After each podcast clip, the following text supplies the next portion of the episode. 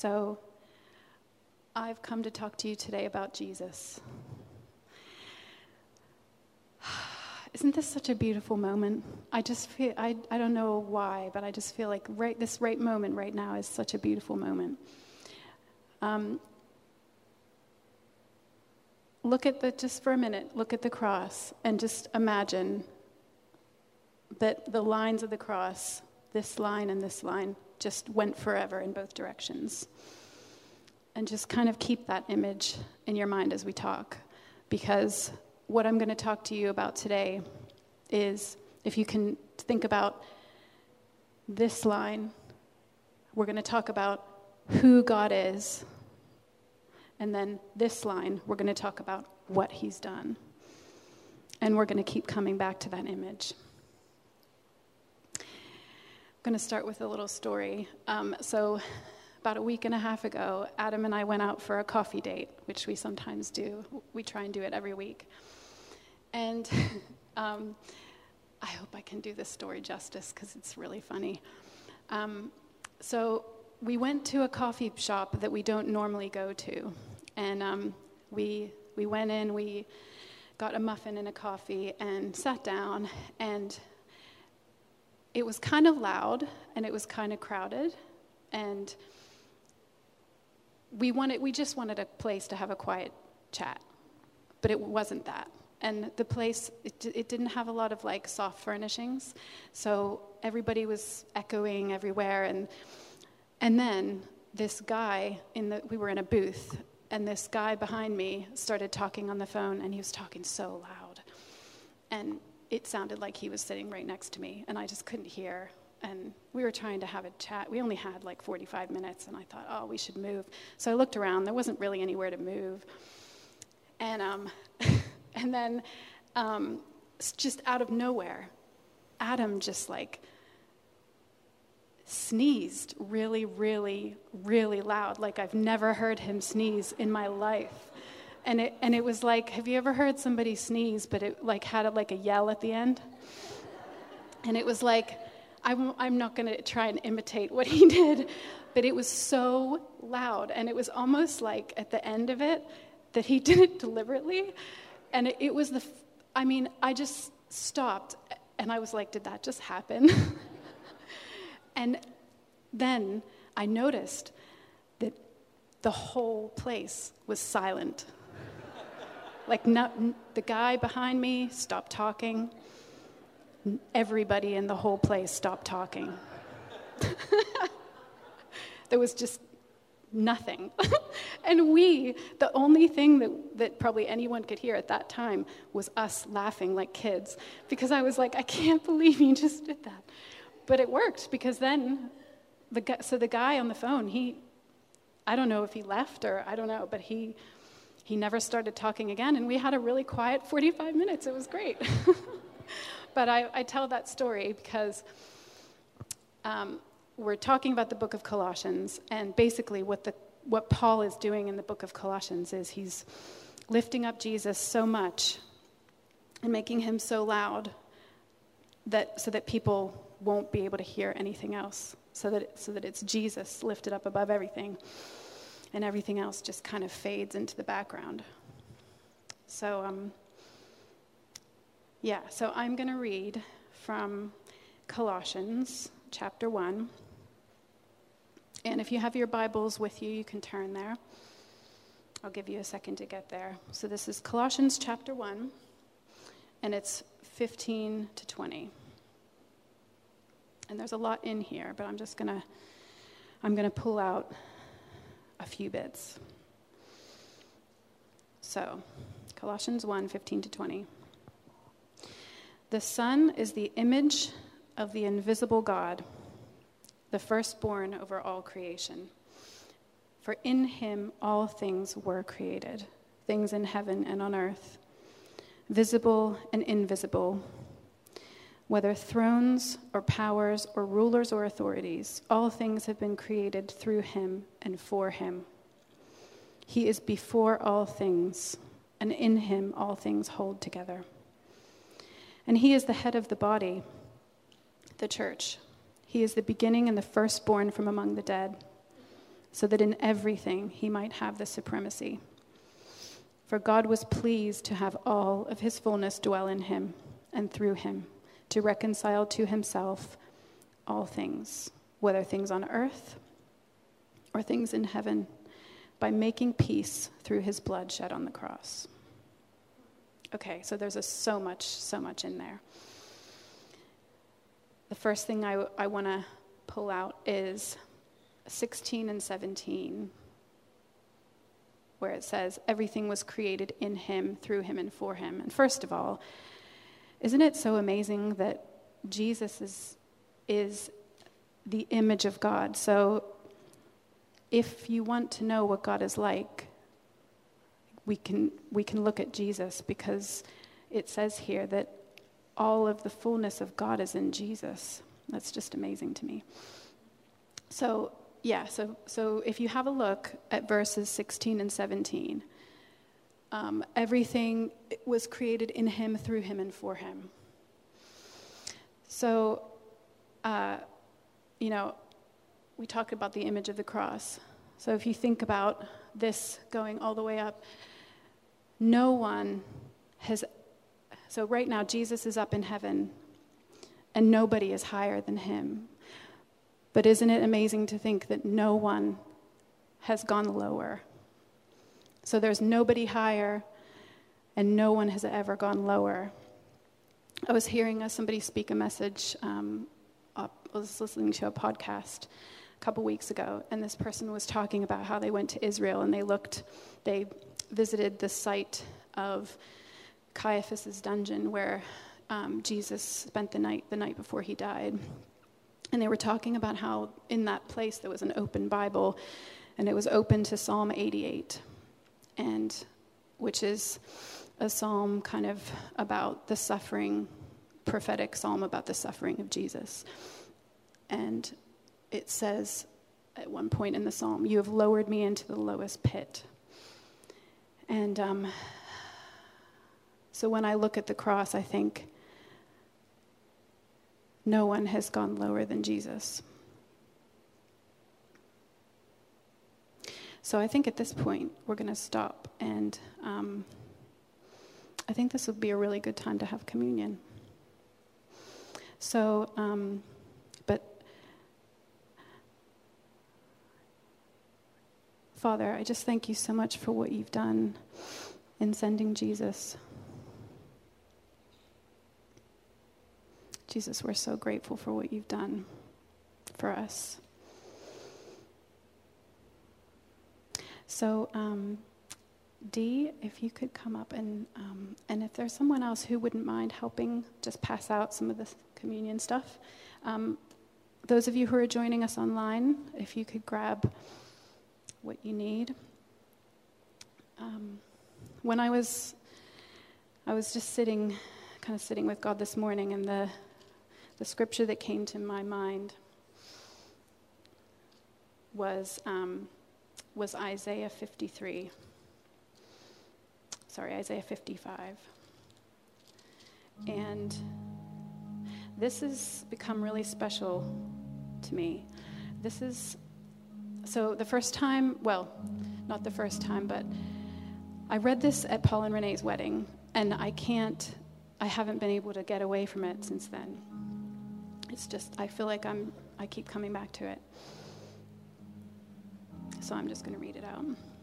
It says, Come, all you who are thirsty, come to the waters.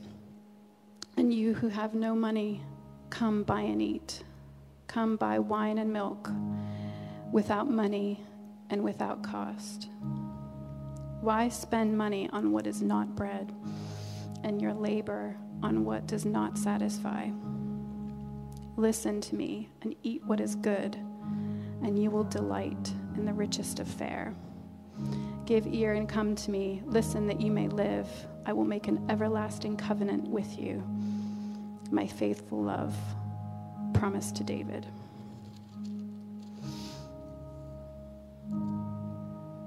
and this is Psalm, um, Isaiah 53. Surely he took up our pain and bore our suffering, yet we considered him punished by God, stricken by him, and afflicted. But he was pierced for our transgressions, he was crushed for our iniquities. The punishment that brought us peace was on him, and by his wounds we are healed. Jesus, we thank you so much that you your body was broken for us. So don't take it yet, but if you could just take out the this bread.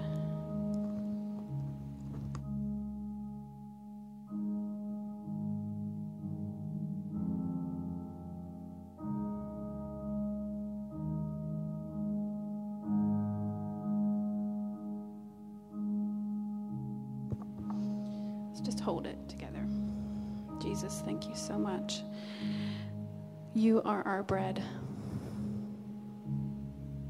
We can't live without you. And we thank you so much for giving your, giving your body for us.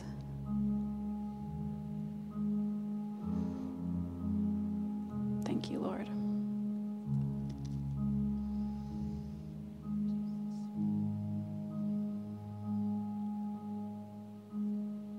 And Jesus, we thank you that you gave every drop of blood that was in your body for our sins and for our you paid for us. You bought us. You paid for our freedom.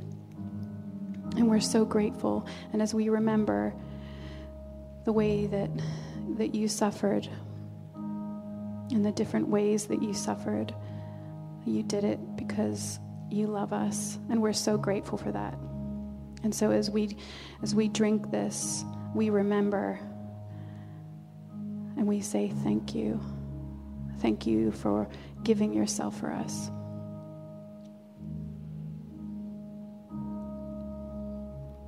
Thank you, Lord.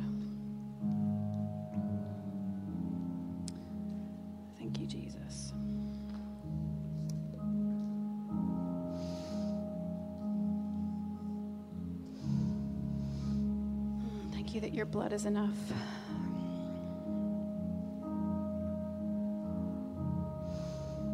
Hmm.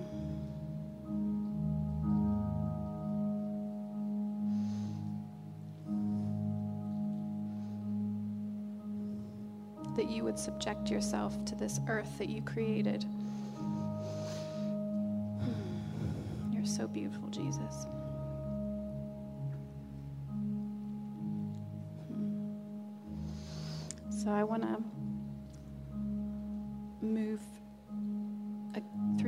Passage with you. And uh, I want to just say, uh, where were we? I lost my place. So we, we talked about 16 and 17 and about how in him all things were created and in him all things hold together. Okay, so John, John the Baptizer. I don't know if any of you remember, uh, or if, if, any of you have ever read the bit where um, John, it's John chapter 3, and you don't have to turn there, but I'll just read it. So he says, The one who comes from above is above all. The one who is from the earth belongs to the earth and speaks as one from the earth the one who comes from heaven is above all. Okay, so we said, He, in Him all things were created. He was before all things. In Him all things hold together. So basically, He's, he's everything, he's, he's all. So I was thinking about this, and I was thinking about how, how if I guess I was thinking about it when my daughter was she was doing her homework and she's doing fractions and you know she had this it was a picture of this piece of this um you know like a pie or a pizza and it was cut into sections and I thought if he's if he's all he can't be part of if he's all he can't be like just a section of or an addition to and I was thinking about my own experiences in school with math. I used to hate math, and I, I, I because I just my brain just does not do mental math very well. And But I thought, I can do this math, and this math is he, the math is he's enough. There's nothing that we can add to him. And, but we can try and do that. But when we start doing that, then we subtract from who he is and what he's done for us. I mean, it doesn't change the way he is, but it changes our perception when we, we start thinking that we need to add to what he's already done and to who he is. Because, you know, he's not, he's not something that we can just like fit into our life. We can't just say, oh, I've got this piece and I've got this piece and I've got my family here and I've got my work here and, I, and I'm just going to fit Jesus in. No. So, and you know, I mean, I've, I've heard, it, it reminded me of a song that I that I'd heard in the past about Jesus being the center. And I thought about it and I was like, you know what? He's not like he's not just the center. He's everything. Because we can't just say, oh yeah, Jesus is at the center and then I'm going to add all this other stuff. And if we want him to be all to us, we have to be willing to let him be that. Um, so that's, that's just something I've been kind of turning over in my head. If he really is all, which, which that's what this is saying, all things were created in him, he was before all things. In him, all things hold together and exist. And then John the baptizer says, The one who comes from above is above all. So that sounds like all to me. Um, and he is not, um, he's, Jesus is not a means to get somewhere else. So he, like, he is all. So he's not like, we're going to, you know, come to God so that we can get to somewhere else. No, he's, he's it. So, you know, we talked about, I think, I can't remember couple of weeks ago, I think we were talking about assignments and things that, adventures that God takes us on. That's not the goal. So, you know, God is, when we say yes to Jesus and we, fo- we, we start following him, he's going to give you that. He's going to send you. He's going to give you that. But that's not the goal. So he, he's the goal. And we can't come to him with that as the goal. And we can't compartmentalize his presence. And we're not coming to Jesus. I mean, we want we we want to create environments where people encounter God. We want him to move. We want people to meet him. But we're not seeking the move. We don't he is the move. He he is the move. It's Him. So He wants to heal people. And, you know, this morning, He wants to heal people.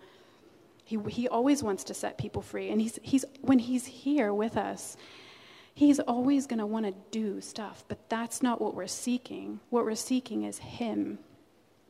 And when we want Him to speak to us, you know, I've said this before, I think, from the front. We, we want to hear his voice and we need to hear his voice. But let's not forget that the voice comes from the mouth, and the mouth is on his face, and the face is him. So it's, it's him, it's his, it's the person. It's the person of Christ. And in the book of Colossians, the people of that time were so distracted by so many things. And the more I read of the book, the more I think, oh, this is such a this is just so relevant to where we're at right now in the world. And things can get so clouded because there's so much going on. And um, when we lift up Jesus, and what Paul's trying to do is, I don't know if you've ever, as a child, looked up at the sky and thought, um, why don't the stars, because I remember doing this as a kid, like, why can't I see the stars in the daytime? And I remember like asking my parents that.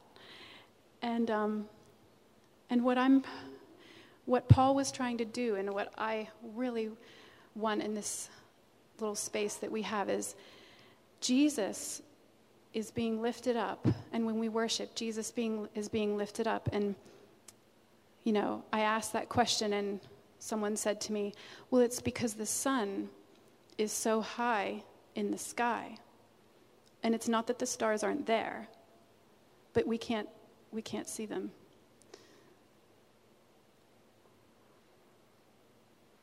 So, our message as a church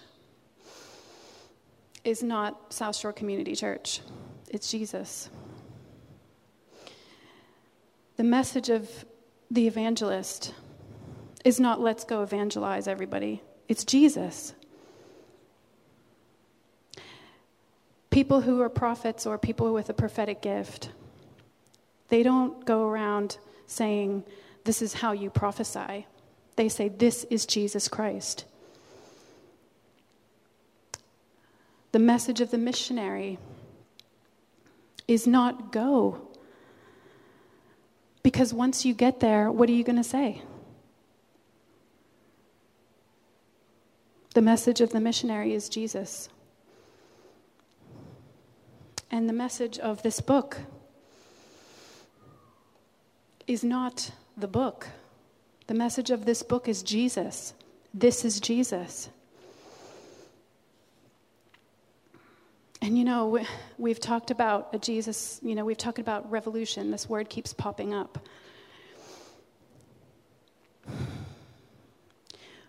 We can't have a Jesus revolution without Jesus.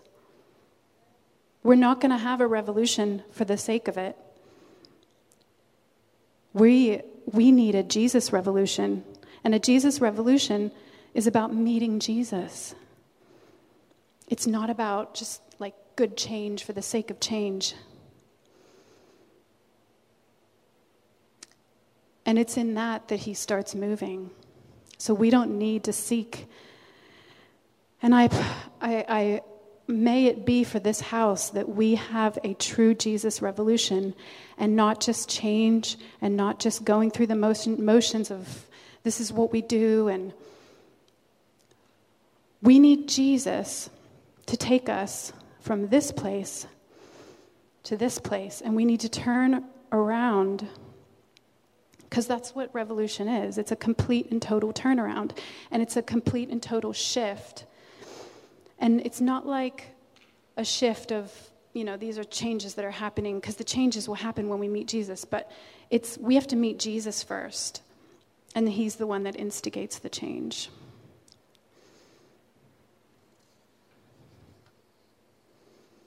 I heard this amazing, amazing quote. This is so great. And I thought, just think it illustrates what I was just saying. The true message of the Christian life is not to behave, but to behold. Isn't that great? I'm going to say that again because I love it so much. Eric Gilmour said that. The true message of the Christian life is not to behave, but to behold.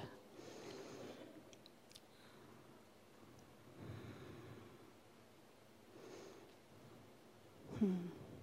Okay, moving on a little bit further. Okay, let's go to verse 18. I love this. How am I doing on time, Adam? Okay. He is the head of the church, his body. Okay, so the message of the church leader is not, let's build a big church. So, who does it say here? Who does it say that the church belongs to? Who's the head of the church? It's Jesus. It's his church. So may we never, may we never build a church. It actually says in Psalm 127 1 Unless the Lord builds the house, the builders labor in vain. I don't want to labor in vain. I pray and may it be for this house and this body that we would tend to God's presence and that we that we would not build because he will build. We are the stones. We are the living stones, it says in 1 Peter, and he is building us up as a house for a habitation of his presence.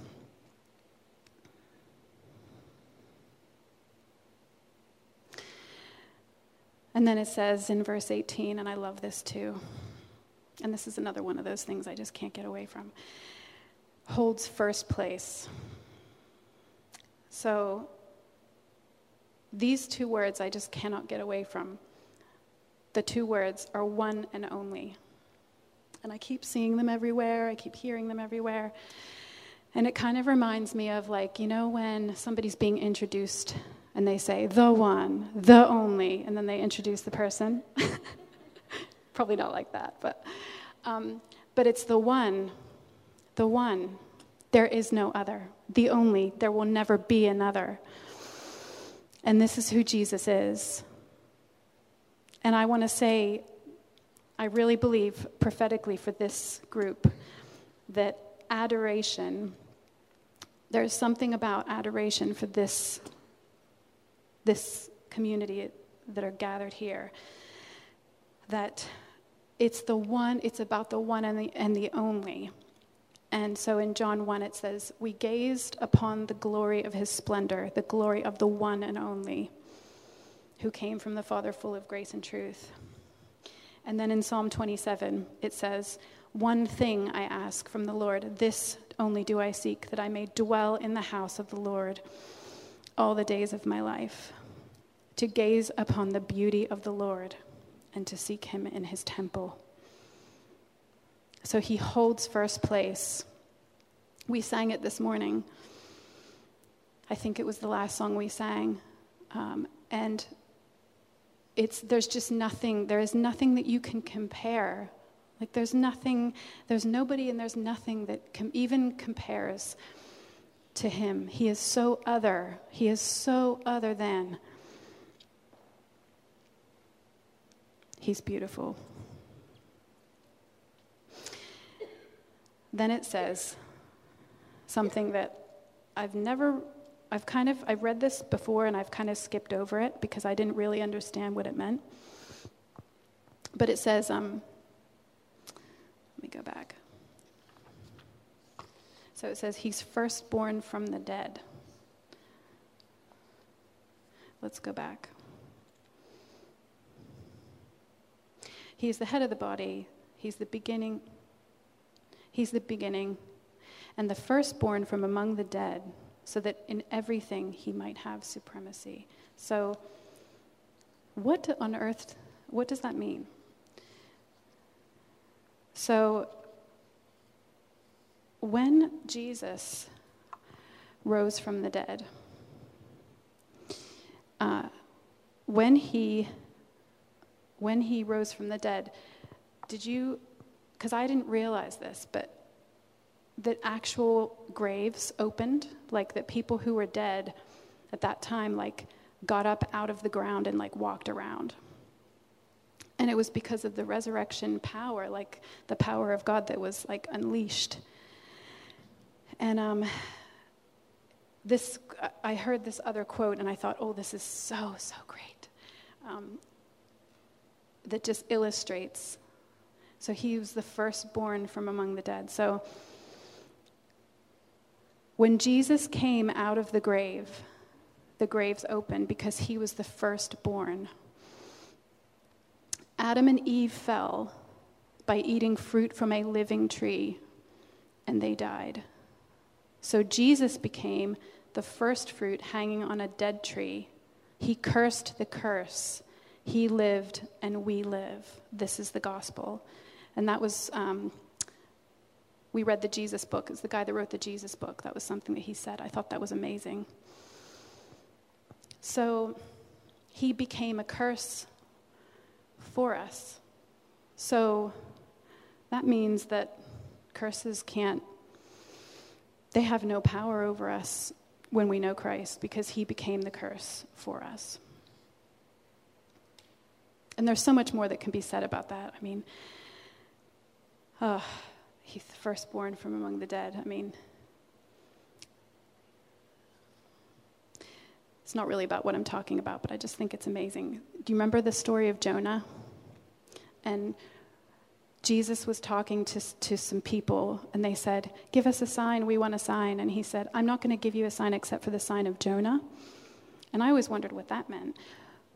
But then I thought, oh, so the fish vomited Jonah out of his mouth, and the earth vomited Jesus.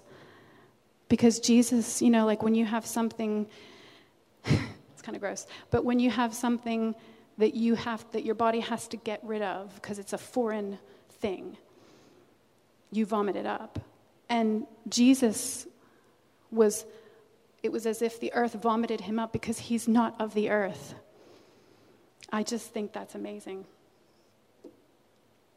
Anyway, it's another for another time. um, so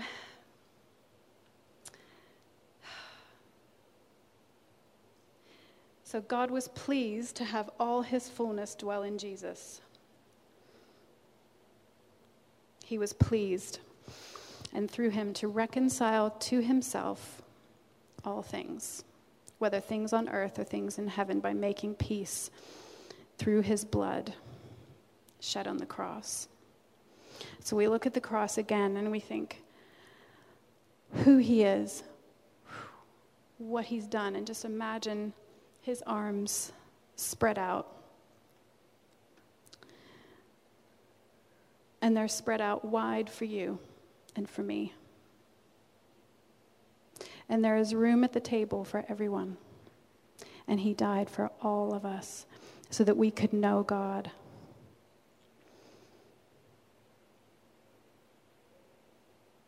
Just think about that for a second. What does that mean? What does that mean for you? Because I mean, I heard that so many times growing up in church, but I think one day it just landed and I thought, oh, I never really knew. I heard it over and over again, but it never really sunk in that it was for me. So, what does that mean for you? What does it mean? You know, we, when we talk about Jesus dying and we talk about Jesus raising to life again, what does that actually mean for your life? It means that you're forgiven. It means that you don't have to work to receive God's acceptance. It means that you are not li- you don't have to live as a slave. It means that you're no longer an orphan, but that he adopted you into his family. It means that you're not alone. It means that you're free. It means that you are new, that you can be new, that God can actually make you new. And that's something I never actually knew. I thought that when I met Jesus that he just kind of like cleaned me up a little bit and kind of like sent me on my way. But actually I found out years later that actually what happened is that I died and that he that he gave me a new self and that I was that I was alive in Christ and that the, the old actually doesn't even exist anymore. Isn't that amazing? I mean, when I found that out, it was during COVID. I was on it was so random, but I was on the I was exercising and I and it just I don't know, I just had this penny drop moment and I was listening to this song and I was like, "What? What? Nobody ever told me that. It's amazing how long we can be in church and surrounded by all these things, but can never actually hear the power and the truth of the gospel. So, um, I've said a lot of things this morning, and you know, they really will just be head knowledge for you unless take, you take them away and you go, you know, like into your room or somewhere quiet and shut the door and let God say them to you. So if anything stuck with you this morning that you just, you know, it might only be one little thing, But take it away and go and get by yourself and let God say it to you. Because then it'll go in here. And that's what we really want. We don't really want any more head knowledge. We have that. It doesn't really change anything. So I'm going to pray. Yeah. Jesus.